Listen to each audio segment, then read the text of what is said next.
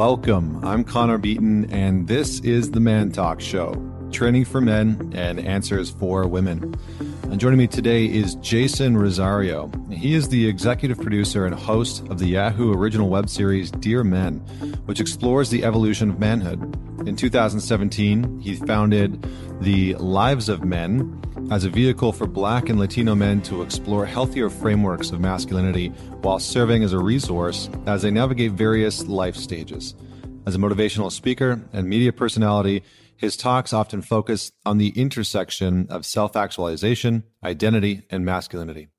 With a unique blend of style, culture, education, and spirituality, his aim is to inspire, activate, and nurture the development of well rounded men. He's a graduate of NYU's Stern School of Business.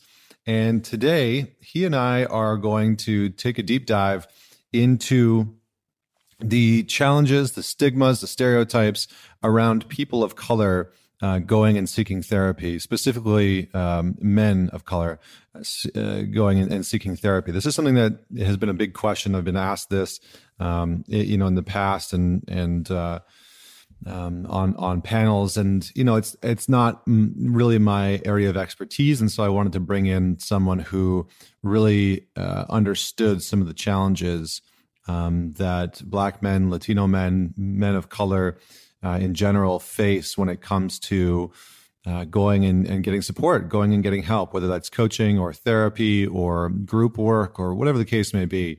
So Jason and I take a deep dive into that into the culture. Uh, we took a deep dive into some of the stigmas, and it's it's interesting because there are many similarities uh, across the board um, for just men in general. Um, but then there are definitely some nuances that are unique to people of color. And so um, this is a really uh, interesting conversation. I want to give a big shout out to uh, Adem, who helped me produce. Um, uh, question question the rules of men last year. Uh, he set me up with Jason Rosario, um, and was and was kind enough to introduce me. So, just before I bring on Jason, just a quick uh, little bit of uh, housekeeping notes here. Um, for those of you who don't know or maybe haven't seen yet, uh, I have just launched and will be starting on May 15th. So, right around the corner, it's, it's the end of the week.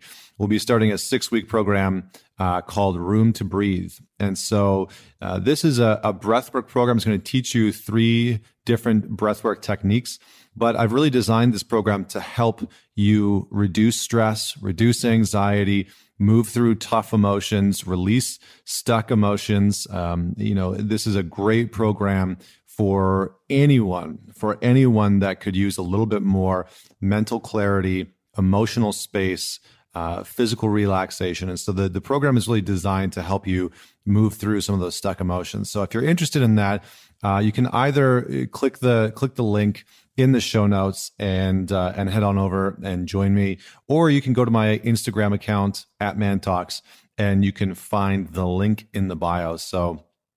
Uh, we did the four day breathwork challenge recently and had almost 1500 people join me, which was absolutely phenomenal. And seeing some of the results was pretty wild. Um, really, it, breath work is my staple. Uh, it's something that I do every single morning, and it's part of my morning routine. It really is what helps me process through some some challenging times uh, and allows me to feel grounded and calm. Not to mention that it has significantly improved my my meditation practice. Um, so if you are interested in it, go and check it out. We're going to be starting on Friday. I'm going to be also doing two live calls with the breathwork program where we are i'm going to guide you through live breathwork uh, and then i'm going to answer all of your questions about the physical sensation and how to get into the body how to release the emotions um, navigating the anxiety and the stress uh, and so the, the program is really designed to have you go through your own journey in being able to better understand that stress and anxiety and your own internal state and emotions and be able to release them. Uh, so this has been a, a, very very powerful tool. It was, it was funny. I got a uh, a message from a guy on Instagram, and I had been sharing some of the stories, and he said, "Okay, finally, you got me. You got me. I'm going to try this out." Uh, even though I think that it's you know like hokey garbage or like some woo woo crap. And uh, and then a few days later, he wrote me back and he said, "Honest, honest to God, I haven't cried."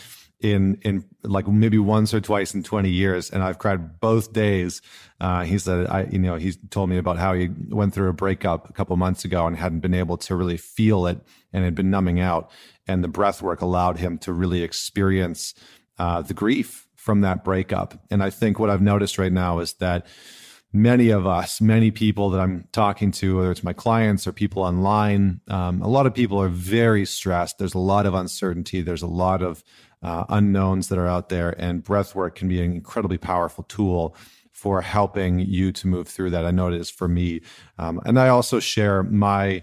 Uh, my own format of breath work in in this uh, in this program. So, all right. Thank you so much. Don't don't don't hesitate to go check it out. If you have any questions for me, feel free to DM me on Instagram at Man Talks. Uh, and I'm so excited for this conversation. It really, truly is a wonderful honor uh, to have Jason on the show. So, without any further delay, please welcome Jason Rosario.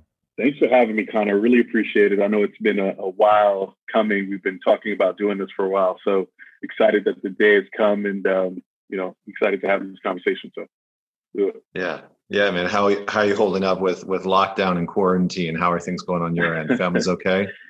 yeah, family's okay. Uh, you know, thank God. Uh, my mom is in her 60s, uh, and she was actually sick early in February, like really, really sick. And in hindsight, you know, when she told me she was sick at the time, it was like, wow, take care of yourself, take it easy. And then in hindsight, it was like, wow, you you might have processed that that virus already. Um, and thank God it wasn't anything more serious. So, um, you know, everybody else is good. You know, we're just kind of doing our best to do what we're told, stay in, wash our hands, and um, and then try to use the time as constructively as possible. So, awesome. How are awesome, you, man? Yeah, I'm I'm doing well, doing well. I think my, my little brother was like locked in in Jersey, uh, and uh, he, he's originally from Edmonton, Alberta, and he was he was stuck there. And I'm, I'm pretty sure we're pretty sure that he got the got the flu as well, got the the virus. Uh, so he was quarantined and locked down by himself in the middle of nowhere, New Jersey. so oh, all he could do was, you know, FaceTime him while he eats soup and stuff like that. But he's, you know, thankfully he's recovered and and uh, you know, but he's he's sort of stuck out there. But the rest of the family is doing great. So I appreciate that. Good. Great, man. Well, let's let's dive in. I'm going to ask you the question that I always ask, which is, tell us a story about a defining moment in your life that made you who you are today? Yeah, it's a great question because I I, I struggle to to find an, a starting point to that because there's so many things that when I look over the course of my life, things that I've experienced, places that I've been, things that I've seen, uh, have all contributed obviously to who I am. And you know, I can certainly give you some markers, but but the one story that I think is probably the through line uh, across all of the experiences in my life and just the ways that I've approached my life uh, was when I became a dad. Uh, I graduated from college in 2001, uh, went to the University of Buffalo, uh, so shout out to Buffalo State. And, um, you know, coming out of that, May of 01, think about where we were at that time, right? So May of 01, September 11th happened in between, and then my, my daughter was born that November. Um, I was lucky enough to have just started a job, uh, so started my career post post graduation, and I needed to study for some exams and some licenses, right? So I started my career in finance and needed to study for the Series 7 and 63 licenses, really rigorous uh, exams. And, and uh, I needed to pass those in order to keep my job. So studying for the exam, welcoming a newborn, September 11th, post graduation, finding myself throughout that process was really uh, an interesting time, right? At 21 years old, and I look back on that and, it, and I use that story because that really shaped the way that I, you know, not only that my, the way my career unfolded, but just the way that I approach my life, right? Had it not been for me becoming a father at an early age, um, who knows how, how, where my career would have ended up, right? Uh, I might not have taken it as seriously. You know, I might not have been as focused or as ambitious to figure out ways to get better and grow in my career. So, you know, becoming a father uh, from that standpoint uh, was a, was a life changing uh, experience. But then, from a personal standpoint, fatherhood is the one thing in, in any man's life who chooses to be a father that really brings you back to yourself in ways that nothing else can. Right? It really makes you look at yourself and examine who you are, how you show up in the world, how you love, how you receive love. You know, how do you check your ego at the door in many instances? And so, for me, that kind of just started this journey of self actualization and, self discovery and reflection. Um, always wanting to be the best possible person and the best possible human that I could be in order to become a better a dad. So, you know, that all of those experiences really uh, started by me becoming a father at such an early age. Mm. Yeah. How how old were you when you when you became a dad? Roughly. Twenty one, going into twenty two. Okay. Yeah, that's yeah. That, that's that's early, man. It's early. I haven't even entered well, university yet. well, you know, when you think about when you think about that, right? Like in our time, that's early, right? But when you think yeah. about our parents and our grandparents, they were having babies when they were 17, 16 years old. Right. You know, but yeah, for, for by, by our standards, for sure, definitely an early time. How how would you say that becoming a father changed you? Like, did you do you feel like it thrust you into a, a deeper sense of maturity? Do you feel like you you were sort of forced to acclimatize to a heavier form of responsibility like what did what did that look like for you in, internally how would you say that that altered you and changed you as a man 100% it changed me um, you know just to go back a little bit though i think one of the things that i'm always aware of in my life in terms of who i am and, and how i've been shaped is that by product of the way that i was raised i'm the product of a single parent home i'm the oldest of five kids um, there's a big age gap between my sister that follows me and then the, my three younger siblings. So there was a point in time where even in high school, I was already kind of a de facto father figure to my younger siblings, right? And mm-hmm. helping my mom out, working, got my first job at 14. So the sense of maturity and the sense of kind of responsibility was always ingrained in me. I was always aware of that. But then when I became a father, that changes, right? Because now I'm responsible for this young person's life and I'm the buck stops here, as it were, and and uh, it just it just I would say increased what was already in me, right? It just magnified it, um, and made me just get super hyper focused, right? And it's not any different than than a lot of fathers, right? Whether you're 21 or 35, you know, you become a father, it just it, that that instinct kind of just triggers in you, and you just like whatever I got to do, man. Let's let's just do this, and you know, you start to really look at yourself through the eyes of that child and wanting to make sure that you show up the best way possible. Mm, so good, man. So good. I mean, I think so. Shout out to the uh, oldest of five. I'm also oldest of five. Um. Except I have I have two separate families, and so but I understand the age gap because like the closest yeah. one to me is like seven years younger, and then the furthest one away is eleven years younger than me, and so I I understand that like being 15 and changing diapers, you know, like, right. well, you know, being thir- 13 or 14 and changing diapers and like, yeah. like what, what's happening right now? How did I get suckered into this? no, that's not what I signed up for when I, when I came into this, this little form yeah. of mine.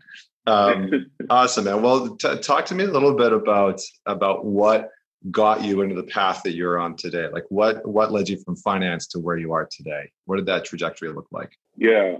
I, I've always considered myself a man on a journey, and it's it's going to sound, and, and I know you and I speak the same language, so some of the language that I'm going to use you'll you'll resonate with. But I've always considered myself a man on a journey, someone who's always been attuned to the ways I've shown up in the world uh, and how life experiences shape me. Again, a single parent, uh, my dad wasn't an, a, a, significant presence in my life or consistent presence presence in my life for large periods of time, and so that started to shape my views around how I viewed manhood and, and what what it meant to be a man, right? And I learned in large part how to be a man by observing my mom and the things that she would do and the things that she would say and, and what she wouldn't do, and then also observing uh, other men around me that may or may not have always been good role models, right? But it, but learned through negative confirmation in, many ways. So that always being present to that, I think has always shaped the ways that I, I showed up in the world. Um, and then more pragmatically in 2016, 2017, uh, the police shootings were, were occurring, right? The, the police executions of, of, unarmed black men. Um, the beginning of the current political landscape that we live in today started to kind of take shape. And I was at a place in my career at the time where successful by, by all measures, right? But you measure success by how much money you make, your title, what kind of lifestyle you're living. I was checking all those boxes, but I was I wasn't fulfilled. You know, I was feeling that it was just a feeling that there was something more to me in the world that I can offer. So I decided to leave that space in 2017 and launch the Lives of Men as a brand uh, which was at the time my answer to, to, to those two things, right? One is to give myself the medicine that I needed as a young man growing up. So a platform that I could go to uh, for healing and for questions, uh, or for answers, I should say. And then on the other end, it was my answer to the police shootings, right? Like, how do I start to help depict men of color in, in a more positive light, right? In, in combat to, you know, what Terrence Crutcher was construed as a, as a monster, right? By one of the police officers that shot him. So for me, it was just that. And then all of a sudden, a few months later, Me Too goes viral. And then I'm in the middle of a public discourse around this new conversation around masculinity. And and here I am, you know. So I left. I, I launched a brand. Literally three weeks later, I left my job and haven't looked back since. And you know, it's been it's been a blessing. It's been a challenge, but it's been one of the best decisions that I made. In that it, it's I, I feel like I'm walking in my purpose for all intents and purposes.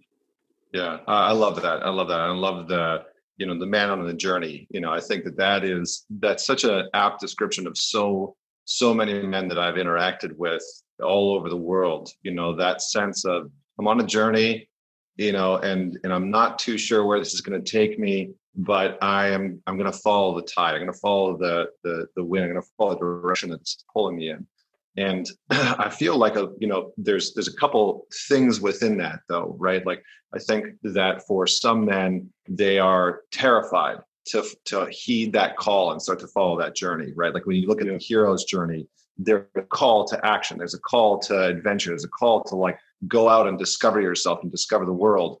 And there's a lot of men who are stuck in analysis paralysis trying to figure out whether or not they should heed that call and go in that direction um, and I feel like there's a there's now is the time, right, where if we find ourselves in this in this uh, spatial point in time where we definitely need more men to heed that call. But secondly, there's also this there's also this idea of like societal constraints that I that I hear you talking about, and, and not even societal constraints, but but the difference difference in experiences that we have. And, and one of the reasons why I wanted to have you on the show was to talk about um, exactly what you just outlined, you know, and and a little bit around your mission, um, but to actually have a little bit of of discourse and understanding of what it's like to be a man of color in the United States, and and uh, pursue things like uh, mental health support and getting help, and the and the stigmas and the and the conversation around that. Because like I grew up in in northern Alberta in Canada,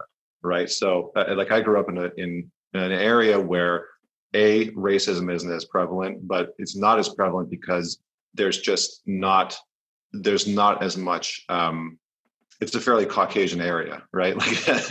Like there's there's just there's a lot of white people, and so the you know the racism is between the indigenous people and and uh, and and the people that that are on that land now, and so you can kind of feel that tension but after living in New York for a couple years, I'm like, holy shit! Like, what what is all this? Like, this is wild. You know, like it's a it's such a it was such a weird uh, experience for me to sort of witness systemic racism and witness individual racism in these moments and see it on the news and like all of a sudden be in, inside of it and be like, wow, this is a context that I actually don't really know much about and and haven't witnessed and seen for myself. And so uh, so maybe let's just start there. I know I, I, know I just said a lot, but maybe let's just start there. What what have you observed as the experience of you know, especially men of color, when it comes to um, when it comes to seeking support, when it comes to seeking help, especially uh, mental health or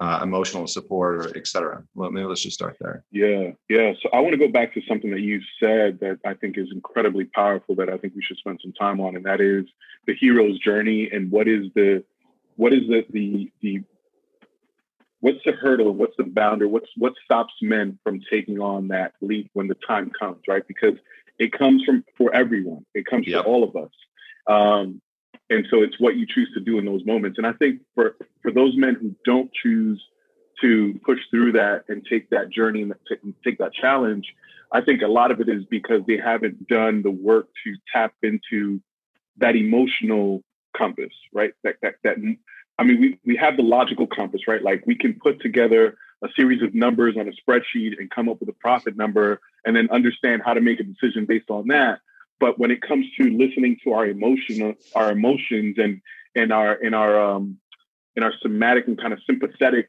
system, we don't we're not as, as good. And I think that's part of the, the the beginning of the work is to really tap into that so that when you when you meet the moment, you're then able to push through it and make a decision that's transformative for you and for the people that you're around.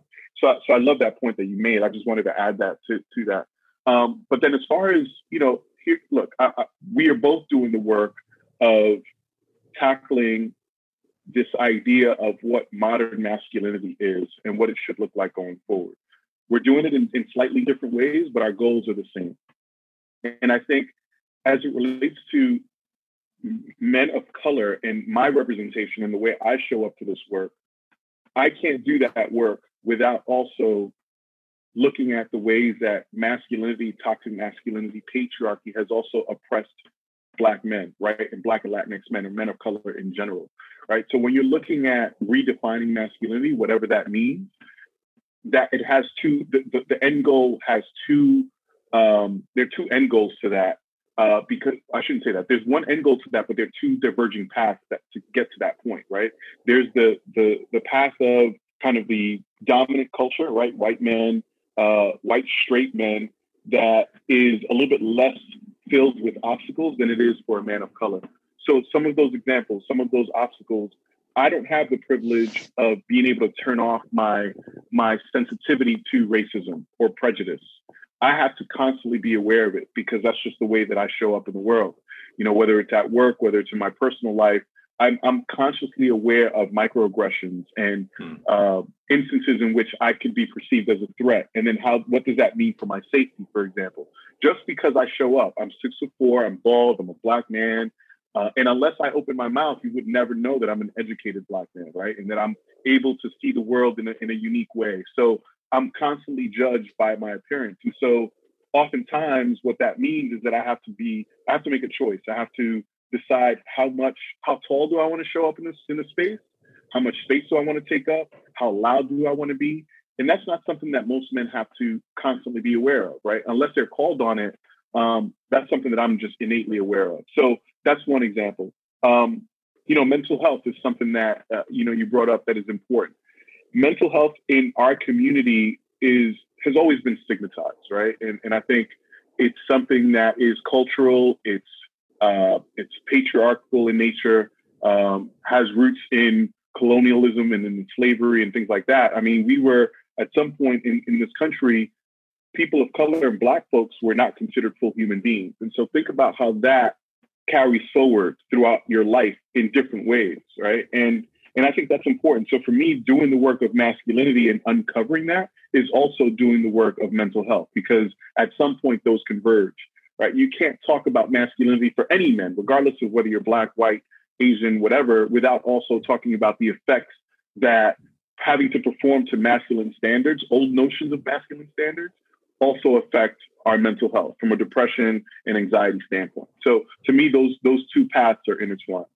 Mm, yeah, I love I love the way you break that down and just like the inner the intersection between uh, between sort of like race and the and the culture of a race, and then and then the uh, the sort of overlay of the expectations from a masculine standpoint, right? And and like how how those are sort of interconnected, but how one also uh, informs the other. I think one of the interesting things I'd love to get your perspective on this is, uh, you know, I've always talked about there's a lot of talk about sort of to- toxic masculinity and, and pieces like that. And I, I've sort of moved in the direction of saying, you know, I, I think we need to sort of stop villainizing masculinity or femininity, and we need to sort of really hone in on what what the challenge is.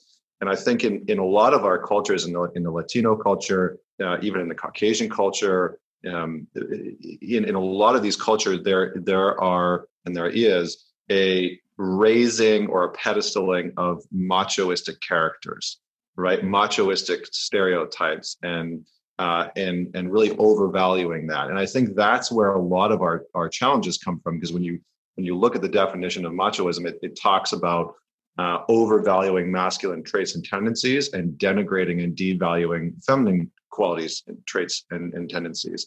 And so, you know, I think that that concept is actually more harmful than anything else. And and I, I think that in, in in certain cultures we we actually strive towards that, right? Like for the Latino culture, for a lot of the Latino men that I've talked to, they've actually said like that's that's what a man's supposed to look like you know like that archetype that stereotype of being hyper macho that's actually what we're told to strive for. So you know within within the black community what what does that look like? You know is it, it are you more of a man or are you qualified uh, you know sort of labeled as more of a man for being hyper macho um, and sort of leaning in that direction? Or i would love for you to just unpack a little bit around that. Yeah, I mean, I think it's you know, so I'm Afro Latino, so you know, my my my background is from the Dominican Republic. So, yeah. but I am a black man, right? And I think that's the, the beauty the beauty of intersectionality and, and cultures. But I, I, think I can speak from from both perspectives. At the end of the day, I don't think you know machismo or or or, or hyper masculinity is any different than what we are calling patriarchy, right? Mm-hmm. Or what we're calling toxic masculinity. It's this idea, like as you said, that anything masculine is is put up on a pedestal and then anything feminine is devalued. I think from from my standpoint, when it comes to that, it's really look what we're what we're being called to do in society right now is to tap into, and we hear it often, our feminine side, our our, our softer side, and I, I think it's. I don't know if that's the antidote. I don't know if feminism is the antidote. What I do know is that the work around the work that we're doing around masculinity is not about making men better men, as the, or as it were. It's about making men or encouraging men to be better human beings. Mm-hmm. And I think if we can focus there, I think that's a much more constructive conversation to have. Um, and then we can get to the point of, you know, what is hypermasculinity culture? Uh, what does that mean? And how can we start to dismantle that? But really, it just becomes human a human element, right? It has to become a human conversation.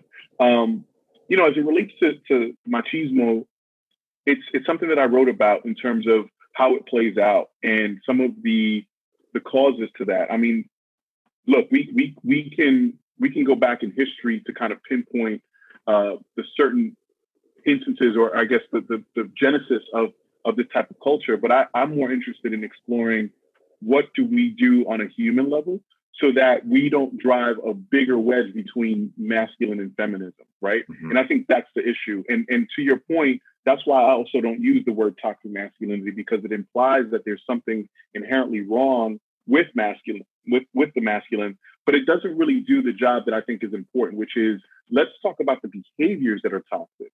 That's the that's the issue. It's not that you know men are toxic, and I think it's just become a catch-all phrase, become somewhat lazy to describe all men uh, just behaving badly. But to me, I'm more interested in exploring what the behaviors are and the root cause of that, which oftentimes is social economic. It's, you know, how many men did you have around you? You know, what kind of men did you have around you? What lessons did you learn as a boy, right? And how are we raising boys to then become adolescent young men and then ultimately men? So I think that's the more productive conversation as opposed to kind of just, you know, using the broad label in terms of toxic masculinity or machismo yeah. or what have you. Yeah, yeah, yeah. So good, so good. I think you're you you hit you you hit the nail on the head, right? It's like focusing on the behaviors is the really important aspect of it. Um, okay, cool. Well, give me give me a little bit of a sense of like what are some of the stereotypes and the stigmas within within the black community and within people of color around seeking that emotional support and because you know i think i think it varies from culture to culture um, but you know as i was saying before we jumped on the show like one of the things that i've heard um, you know multiple times from some of my friends is, is like you know therapy is is for rich white people and I like I've heard that saying quite a few times and I'm like oh okay like tell, tell me more about that why is that why is it that you know certain healing modalities are are seen as as um, not only a privilege but something that it's not really like open uh, for for the general public. So I would love to just uh, like dive into that intersection there a little bit. Yeah. I, and I hear that, and, you know, oftentimes I'm sure it's usually said as a joke. Oh, you know, yoga's for white people, or you know, what have you. Uh, uh, uh, acupuncture and all that. I'm not putting any needles in my body, but you know what? What there's, you know, a lot of truth is said in jest, right? And what they mean by that, just maybe they don't have the language to articulate it, is that it's just the access has not been available to us right? Like we don't have access, our communities generally, um, don't have access to things like acupuncture and things like yoga. And uh, and so that's that creates this separation in our minds that well because we don't have access and it's not something that i see myself doing it must not be for me. And that's that's a myth right? That's something that we need to debunk. And and it starts with bringing more access to to some of these communities. Um, i think aside from some of the common myths that you hear uh, or some of the, the, the stigmas that you hear is that you know you can't therapies for for for weakness right? Like if you you know you have to go increase your your praying right? Like instead of going to therapy you to be going to the church right? Like those are the things that we hear in our community. Um and, and i think that's that's something that you know again i think it's cultural as well right? The community the church has played a really strong uh, uh, role in our community. But i think I'm gonna I'm gonna bring language to something that I, I think we're all aware of, but until we call it out, we don't know that it's there. And that is this concept of John Henryism, and and it's it's a concept that was birthed out of a study uh, of of people of color, Black people in particular, African Americans, to understand why we felt the need to push through strenuous situations and obstacles just to prove that we belonged. And I think that's common in our community, right? When you find Black people that feel like they have to compete and compare themselves at work, we're more apt to push through our points of, of desperation and exasperation at work because we're fearful that we're not going to be perceived as belonging. And, and the term came out of a study. Uh, John Henry was it's a, it's a fable that was uh, applied to this, this gentleman who was competing against the railroad, um, and he was building the railroad manually. And he got to the point where, as he's driving the last nail into the ground, he dies of just you know hypertension. And it's that same concept right? It's this idea that we're going to as a community we're going to push through past this point of, of being healthy in some instances just to prove that we belong. And i think that is something that we need to call out because that's the causes of hypertension you know uh, high blood pressure uh, depression anxiety in our community that we don't really it's an underlying uh, it's an invisible enemy as it were. And until we start to be aware of that we're not going to be able to tackle it. Mm, yeah, I mean, I, I love that. I love that breakdown and and just that that perspective. Um, can you can you speak just a little bit more to uh, some of the, like the collective barriers that of what you observe, like people of color experience when it comes to uh, comes to support? Like I I appreciate this idea of like we have to sort of push through to prove ourselves. You know, can you can you just unpack that just a little bit more? Because I think that's actually quite valuable and important. Mm-hmm. Yeah, I mean, I can use myself as an example, right? I um, there's been times in my career where uh, I feel like, you know, again, I I I think I'm fortunate enough to look back at my career and say, you know, I've been I've been successful and I've been able to achieve success in ways that perhaps someone else who grew up in my same neighborhood with the same uh, access to resources or lack thereof might have achieved. And um, I found myself in situations where I have had to work just as hard or even double as hard uh, relative to my peers just to get that same promotion. Um, and there have been times where I've been sick at work. There have been times where I need a mental health day. And I just say to myself, I convince myself and I tell myself the story that I can't afford to do that because if I do, I may not be, I may lose that promotion. I may lose the respect of my colleagues. My my boss may not trust me, you know. And so that's it's that constant weight that we're we're wearing that uh, that does cause the depression, the anxiety that we feel. And so I think that's incredibly important.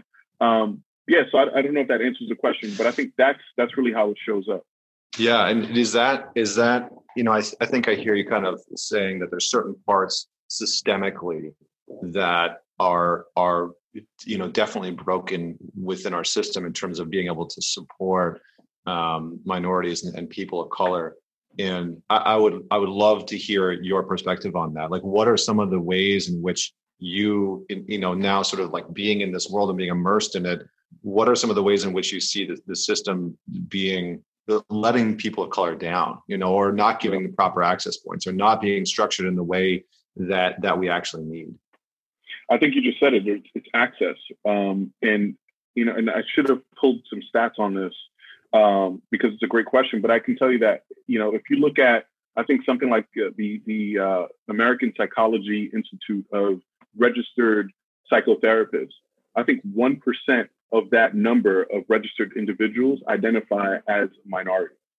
Think about that for a minute, right? When on the flip side of that, one well, I should say one in 11, I think is the number. So one, 1% or something like that is the number of people that, that identify. So when you're looking at a community that's looking for help and you're looking at communities of color who, um, who are suffering from depression and anxiety at higher rates than the dominant culture, there's obviously there's a disparity there. So culture matters, representation matters. So when they're going and searching for professionals, people that can identify with some of these cultural nuances that I'm talking about, and they don't find them, they have two choices. They're either going to go with someone that they don't feel fully comfortable with, or they're not going to go at all. And I think mm-hmm. that fundamentally, when you think about access, is so important. Um, that's how it trickles forward. That's how it plays out over the life cycle of someone who might be suffering from something, not feeling like they have access to it. If they do have access to it, not having the proper representation, and then they just exiting the system altogether. That's how we're failing people.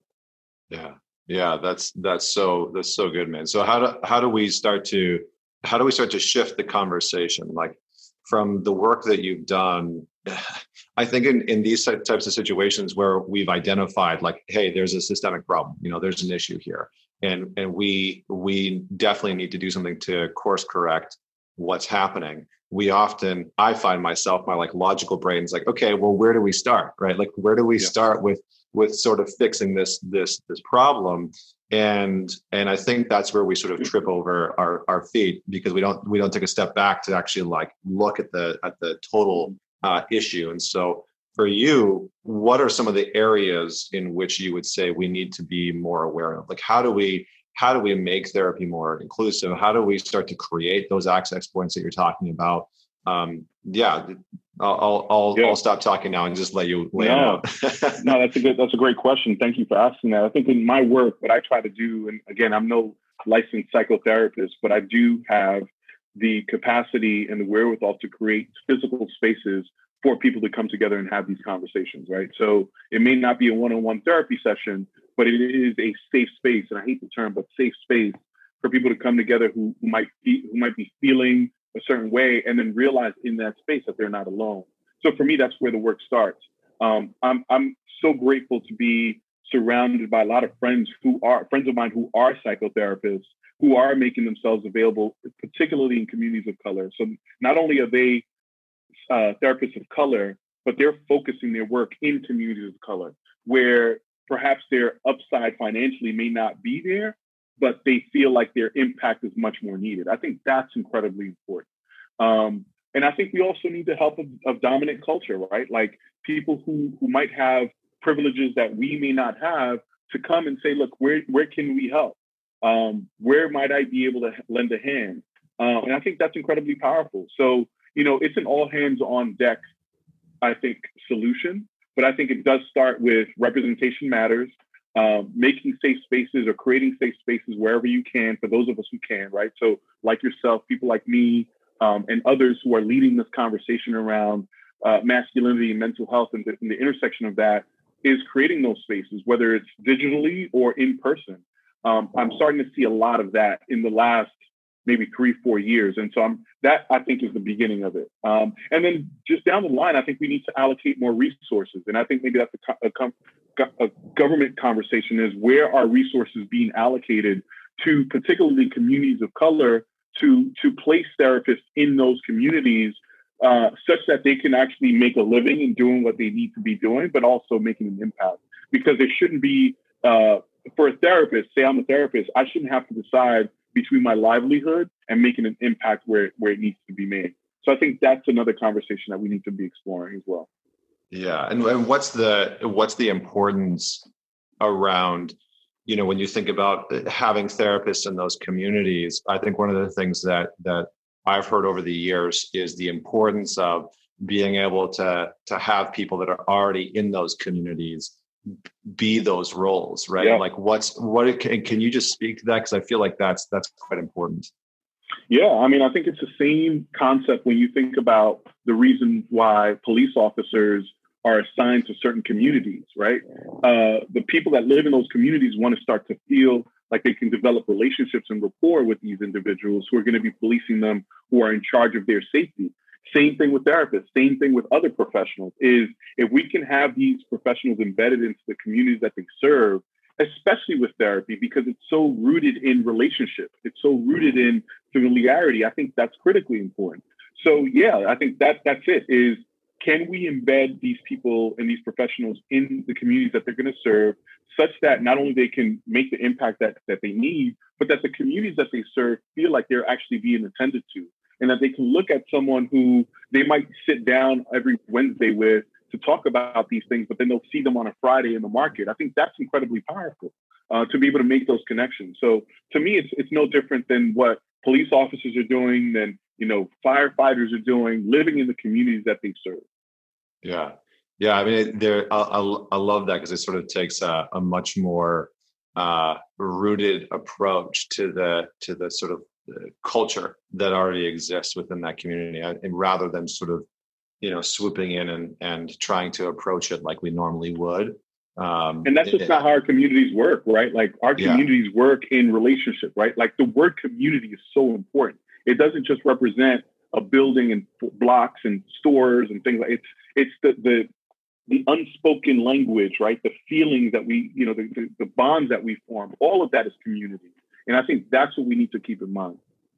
Yeah, can you can you speak a little bit more to the importance of community with within like within cultures of people of color because I think it's it's radically different for like I think about the the the community that I grew up in as a kid and it, you know like I knew some of the neighborhood kids but there there wasn't really uh, a sense of connection. You know, like I, yeah. I didn't like I was friends with some of them, but my parents didn't really give a shit about most of the people that were on the block. If I'm being honest, there wasn't that sense of cohesion. When we went to church, we didn't see people that were on our block. Like there was a, a fairly large disconnect. You know, like I, I saw people when I went and played hockey, and there was that community. And I went and saw people when I went to school, and there was that community. And so there was a lot of of separation of communities. But what I hear you saying is that there's there's a much tighter knit sense with within that within your community. And so, like, can you just speak to that a little bit? I mean, look, plain and simple is a matter of survival for us, right? You know, when you think about the ways that we needed to survive in uh, during slavery, right, or even just going back post-slavery uh, to colonial times. I mean, community was a form of survival. It was our only way to survive, and then you you, you take that through uh, post-slavery, uh, Reconstruction, the Jim Crow era, um, community for us has always been um, a way for us to get the resources that we need, whether it's food, whether it's jobs, whether it's you know someone knows someone that can put you in touch with someone else to get your you know your your immigration papers together, right? Like that's the that's the importance of community for us. That it goes beyond having a barbecue uh, in, in a random summer month, right, or summer day. It really is a matter of did you know that so and so's aunt was dying and she needs a kidney? That person can then take that to their aunt, and then there's a match all of a sudden, right? And I, I think that's it, it, these are beautiful stories that are very real, but are nonetheless important. And I think that's the level of community. That's the importance of community. So when we say community, it goes beyond you know who lives on my block and who lives on my building. It's who have I helped? Who can help me? And how can we help each other? Yeah, I, I love that because I feel like that is in many ways like and again i'm a i'm a canadian but i have immersed i know i'm married to an american now and i've immersed myself in american culture a little bit over the last couple of years and one of the things that i've i've definitely felt is is missing there is that that sense of like broad sweeping community you know? And so i love what you're talking about because i feel like this is this is where we could learn a lot you know if we just opened up conversation and dialogues and borders and started to say like how do we build systems in place where it supports everyone you know and and to learn from to to learn from what's working well in these different areas. And so i, I really appreciate that.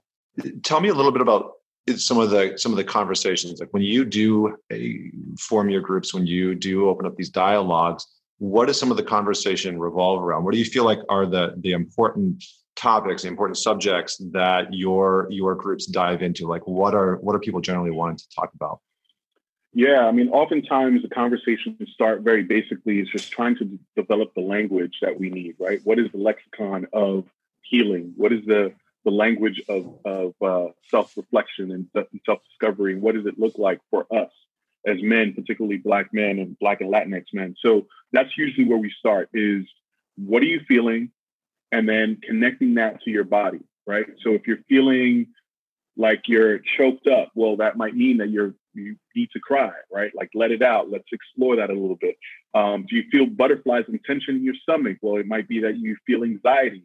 Let's uncover that. Let's unpack that. So it really just starts there. Like let's let's tap into, um, and that goes be, that goes beyond communities of color. I think that's just men's work in general. We need yeah. to start moving from here into here, right? And, and so it starts there. It's just like let's get in touch with our bodies because our bodies are going to send us a lot of information that we need in order to move forward and to heal. So it starts there. And then beyond that, it's okay, so, you know, what do I do when, um, you know, the world is calling me to be more sensitive and be more vulnerable and be more honest and open, but I don't feel like the world is really ready for that. What do I do? How do I show up in that space? And I think that's where, you know, to your point earlier about bringing both men and women together a little bit closer, that's where I think the work converges because I have a lot of single female friends that say, you know, I want a man that's sensitive and I want a man that's this and that. But when they get it, they, they're like, oh, what is this? Right? Like they want the traditional macho macho guy that we're all kind of conditioned to to to look up to. So so I think that is a lot of that work is let's figure out how we're both affected by this stuff and then figure out where our work converges and then where it deviates so that we can all do our work individually and then come back together and and really and this just came to me it's about really building stronger community right? Yeah. Like where does that come and where does that converge? And to me, that's that's the real work. So those are the conversations that we're having. I love it. I love it. I mean, it's it's, it's very uh, it's very similar, right? Like I, I love what you're saying about getting out of the head and into the heart, right? Being able to access your emotional bodies. I, I think that that's fairly universal across the board in terms of masculine culture you know whether it's religious or um, or ethnic ethnic i think one of the major things that i've seen over the years is that we have been sort of cultured and uh, taught to over index and overvalue our rational mind especially as men you know and and to our detriment. And i think that's that's part of the systemic issues that we see right is that we're we're trying to figure out these very human based problems or issues with pure analytical logic and we we remove the heart connection of like what what is it that you actually need like you know or what is it that i actually need and and mm-hmm. how do we come how do we come to a conversation lead it with our hearts rather than uh, a bottom line um, you know when we talk about intuition right we always refer it to female intuition yeah, and I tweeted yeah. this not too long ago. I said, you know, men, we have intuition too. Don't let anybody think make you think that we don't. Uh, it's just that we've forgotten what it feels like and looks like. So we need to tap back into that as well. Yeah, yeah. I think one of my one of my favorite quotes. I I say this all the time, so I'm sure my listeners have heard this before. but one of my favorite quotes is by Einstein, and he says, "The rational mind is a faithful servant, and the intuitive mind is a sacred gift." And we've and we've created a culture that has honored the servant and forgotten the gift right that we we are missing especially as men many of us are missing this this intimate connection with our gut intelligence right with our with the wisdom of our intuition and yeah. and that's why we we we become obsessed with control right like you, you have to right you, you kind of like have to move towards uh, trying to fix it on control i'm yeah. i'm i'm curious jason like you know this this conversation um, uh, you know around supporting people of color mental health what what questions am i not asking? What questions should i be asking? I think i'm always curious about that because you know what, what i've learned over the years is um, i only have my subjective experience you know i only have the life that i've lived and the people that i've worked with and and i know i'm always missing something. And yeah. so I, I guess i'm curious from your perspective like what questions should should be in this conversation that maybe aren't? That's a great question, and I think just first and foremost, the fact that you have the courage to ask that uh, and to at least put yourself in that inquisitive mindset is so important because oftentimes when you have, uh, you know, So say a, a white man is questioning about his privilege, and and say I'm questioning you about your privilege, just to say, you know, oftentimes what you're what I'm going to be met with is defensiveness, right? It's like, what do you mm-hmm. mean? Like, what are you trying to say? Are you trying to use the race card and all that? And I think that's not the case, right? Like, unfortunately, that happens often. But what we're really doing is wanting you to take that standpoint that you're just taking right now, which is always being mindful. And I think it's it, it may not be questions because I think you're asking the right questions. What I would encourage you to do though is to be mindful about where your diversity switch is, right? What position is it on? Is it on or is it off? And even, you know, just being mindful of the fact that you can turn it on and off is a privilege. So if you can, to the extent that you can, always keep it on on, right? And always be aware because that's what's going to make you kind of not only ask the right questions in the moment that it requires, right? Because the moment is what is what dictates what questions you ask. But you have to, before you meet that moment, have done the work to get yourself emotionally present to that moment, if that makes any sense. Right. I, I, I think I'm talking in, in very yep. nebulous terms. No, no, no, no. You, you, I, I, I, totally get it. I totally get it. I would, I would love for you to just unpack a little bit. Like, I think that diversity switch of on and off is, is is actually relevant to this conversation. And so, mm-hmm. can you just speak to some of the components that you've seen over the years that go into like what is a diversity switch right and and how do we know if if we have it turned on and how do we know when we have it turned off i think you you put some of those points in there but i would love to just flush that out a little bit more yeah yeah and i think i mentioned it earlier right it's, it's about knowing the fact that as a, as a man of color i don't have the the ability to not be aware of how people perceive me, right? Mm-hmm. Um, and that's just because of the way I show up. But for a, a, white man who is a straight white man showing up in corporate America, he's just one of many. So he he's just in the crowd. He's in the flow. And so I think if he has his diversity switch on off, he might miss the opportunities to identify and maybe even celebrate points of difference, right? We're, we're always talking about celebrating points of sameness and um, figuring out how we might be more the same or similar than we are different. I think that's important. But I think it's also important to look at instances in which right, we, we might be different. And I think to your point earlier, use those opportunities to learn about each other, right? Mm-hmm. And explore culture, explore perspectives, um, and then potentially learn something new, not only about the person you're interacting with, but about yourself. And I think that's what what the diversity switch does is that if it's off, you're you're not even looking for those opportunities. You're not um, open to to finding yourself in those types of conversations. And I think if it's on, you're going to find ways to engage with people that you may not normally engage with over lunch, at the train, or, or riding the train, at work, you know, over drinks at the bar. I think those are the opportunities that we have to be proactive in searching for. Um, and I think that's the, that's the beauty of the diversity switch is keeping it on so that you're open to those opportunities. Yeah, I love the way you're you're laying that out because I think like I remember last year I worked on a project and um, you know some of the some of the guys that I was working with were were black men and one of the guys sort of towards the end of the project was like hey I just want to thank you like you know this was such a great experience and yada yada yada and at no point in time did I feel like a black man during this project with you like while working with you and I was like and and I kind of was taken back. So I was like, "Well, I don't even know what that means. Like, like what? Like, what do you mean?" and and he proceeded to tell me that a lot of the times when he's working on these projects, he feels like an outsider, especially when he when he's working with someone that might be Caucasian.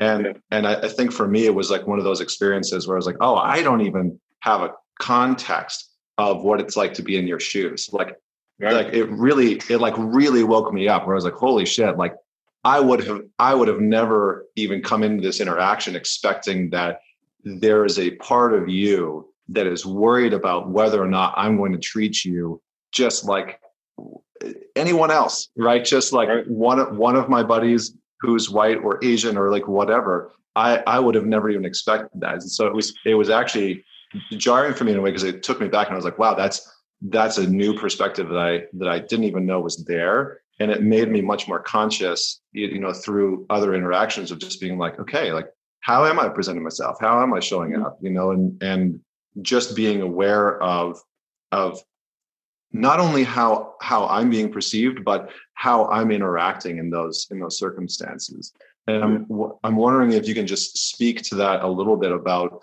the the lenses that people of color maybe have going into certain situations, specifically because of the you know because of the system that that we're in the United States and because of the the circumstances that unfolded over the over the years. But I'm wondering if you can just mm-hmm. speak to that a little bit. Yeah, I think you, you captured that story pretty much captures it, right? It's this idea that here we are, we're going to work on this project together, and I need to be aware of as as a black person in, the, in that team, uh, whether or not my work ethic is going to be judged, right? If I call out sick, or um, what do I need to do to show that I prove, right? Whereas just being selected as part of that team should be enough proof that I belong.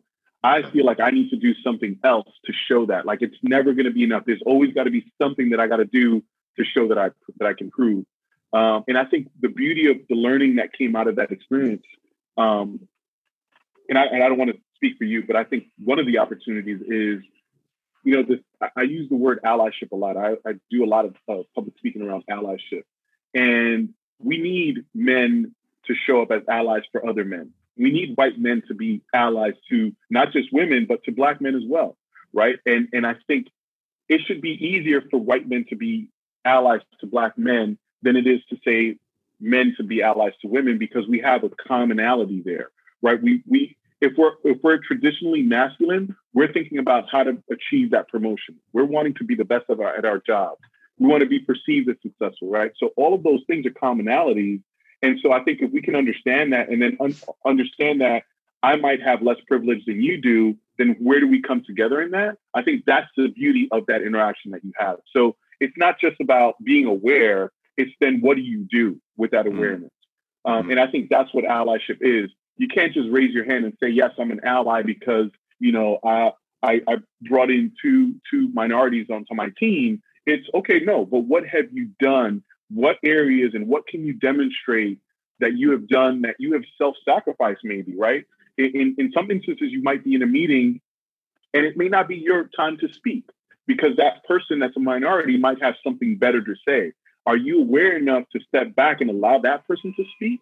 That's allyship. And that's when you're really moving the needle as opposed to just bringing people in the room. Well, I, th- I think if, if I could, one of the things that I've, what I've seen over the years is like that allyship and being an advocate for other people's voices. I think one of the things that, that really was revealed to me in that instance and, and through a number of other instances that I've experienced over the years is is the the value in in being able to say, you know, how do I want to explain this? It's almost like the value in being able to create space for that voice to come forward, right? Like my wife is a marriage and family therapist, and so we do a lot of work with couples. And and sometimes there's a, a, a dynamic where one person doesn't feel like they can bring their voice fully forward. And so it's it's almost like there's a period of time where the other person needs to elicit that voice or create the space for that voice to come forward more knowing that there's there's a discrepancy there right? Whether it's a whether it's an inequality whether it's a wound whether it's a you know whatever the case may be. And so i think what i hear you saying is also like mm, this importance of not just allyship but advocacy you know and being able to say like what what do you have to say you know like what like let's let's create an open dialogue like let's create a yeah. little bit more space for that to come forward um yeah. very and cool man I was going to say the last point is that the advocacy has to also take place when those people aren't in the room. Uh, you know what I mean? Yeah. That's that's also yeah. important.